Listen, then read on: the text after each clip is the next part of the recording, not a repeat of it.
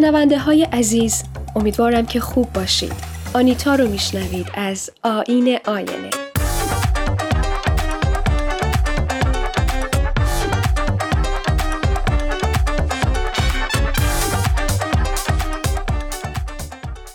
آیا خدمت کردن فقط یک وظیفه اخلاقیه؟ یا میشه ازش به عنوان هدفی برای معنی بخشیدن به زندگی و ابزاری برای کنار اومدن با ترس همون یاد کنیم؟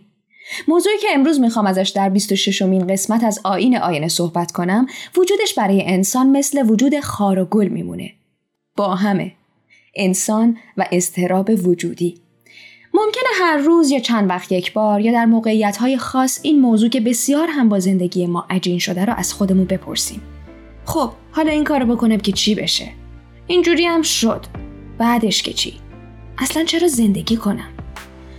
ما چه زن و چه مرد شرقی و غربی با تحصیلات و بدون تحصیلات با اون غریبه نیستیم. توی هر لایه از زندگی می‌تونیم پیداش کنیم. توی نشخارهای فکریمون در سکون و سکوتهای روزانه ناشی از روزمرگی هامون توی خداحافظی ها و تصمیم گیری ها و انتخاب هامون و یا رد پاش رو توی احساساتمون پیدا می‌کنیم. مثلا احساس تنهایی محض. وقتی علا رقم تمام ارتباطاتی که داریم خودمون رو توی این دنیا یکی و تنها می‌بینیم یا زمانی که انگار حوصله هیچ کاری رو نداریم و بی انگیزه ایم. استراب وجودی چیزی خارج از ما و زندگی روزمرمون نیست که تصادفاً در ما ایجاد بشه. ما به صرف انسان بودن با استراب وجودی هم نشین هستیم.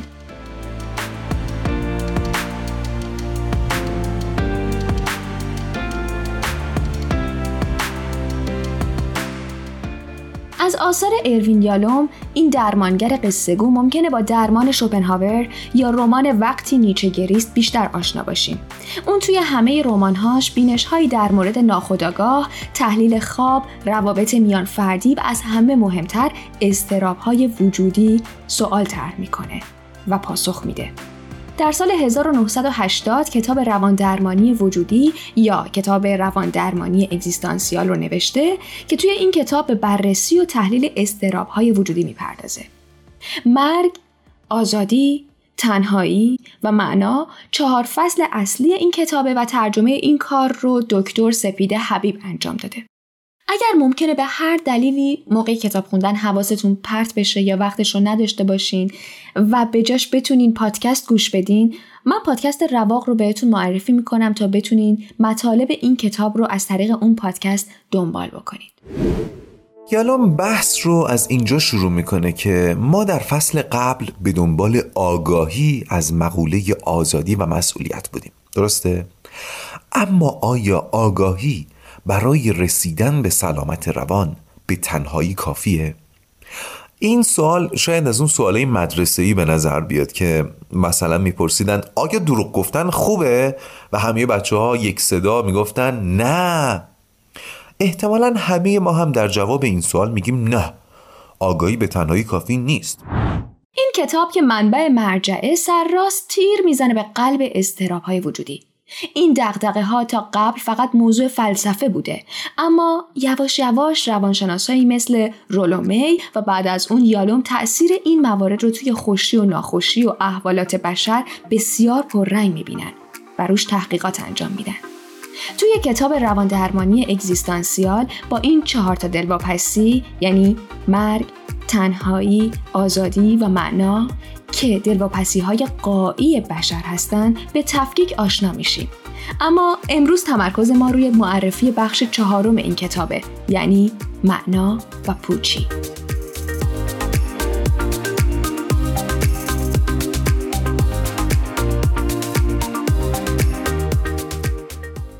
یالوم وقتی از دقدقه های درمانجوهای خودش صحبت می‌کنه نبودن معنا رو پررنگ ترین علت ناخوشی و نارضایتی از زندگی می‌بینه. اون توی کتاب اشاره می‌کنه ما اساسا به درون دنیایی فاقد معنی پرتاب شدیم و این مسئولیت ماست که معنایی رو برای زندگی خودمون پیدا کنیم که تا آخر حیات توان نگه داشتن ما رو داشته باشه.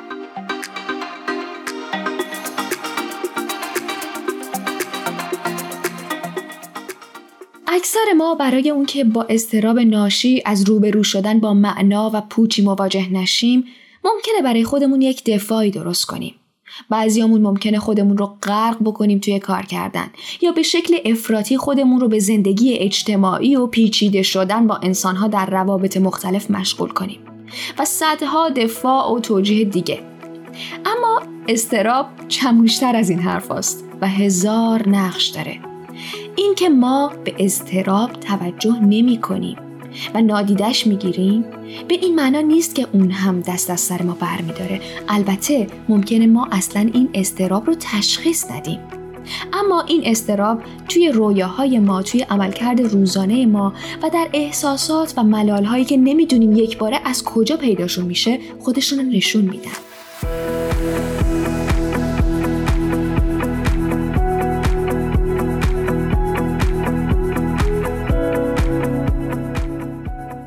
نصیحت های آقای یالوم ما باید مثل هر موضوع دیگهی به جای فرار کردن از اون جسارت پیشه کنیم و چشم در چشم زندگی با معنا و پوچیش مواجه بشیم و برای خودمون معنایی خلق کنیم.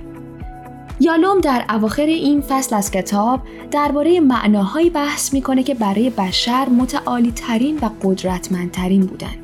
یکی از اصیل ترین معناها مشغول شدن به چیزی غیر از خوده به زبان ساده تر خدمت کردن و سهیم بودن در قنای زندگی بقیه افراد. یعنی توجه کردن به رفاه بقیه و سعی در برطرف کردن نیازهای انسانهای دیگه و همچنین مؤثر بودن توی زندگی اجتماعی. این می‌تونه یک ریسمان محکم باشه که فرد توسط اون به زندگی متصل بمونه. نمی‌تونیم کتمان کنیم که ما انسانها توی این عالم چقدر تأثیر گذار هستیم چه کاری انجام بدیم و چه انجام ندیم. به قول یکی از نویسنده هایی که بعدتر شاید راجبش صحبت کردیم میگه انتخاب نکردن خودش یک انتخابه. بنابراین اهمیت داره که ما چه جوری تصمیم می‌گیریم که این اثرگذاریمون رو توی این دنیا زندگی کنیم.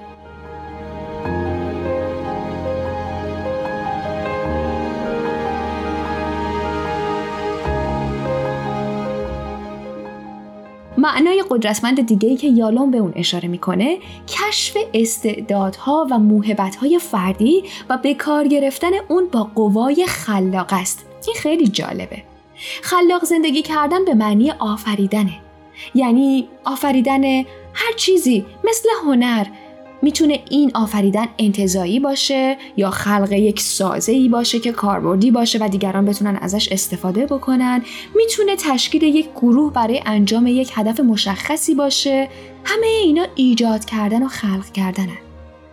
و من در انتها می‌خوام بگم ما توی شبکه های اجتماعی هر روز تحت حمله خودمون از طریق مقایسه های دائمی خودمون هستیم. ولی نباید یادمون بره که ما قرار نیست همیشه اون چیزی باشیم که از دیگران ظاهر میشه و یا دیگران در حال زندگی کردنش هستن. ما قرار واقعیت های خودمون رو پیدا کنیم و بپذیریم و از همون نقطه خلاقیتمون شکوفه بزنه. خلاقیت منم وقتی می‌خوام برای شما مطلب تازه بگم شکوفه میده. تا برنامه بعد به امید پذیرش و زایندگی.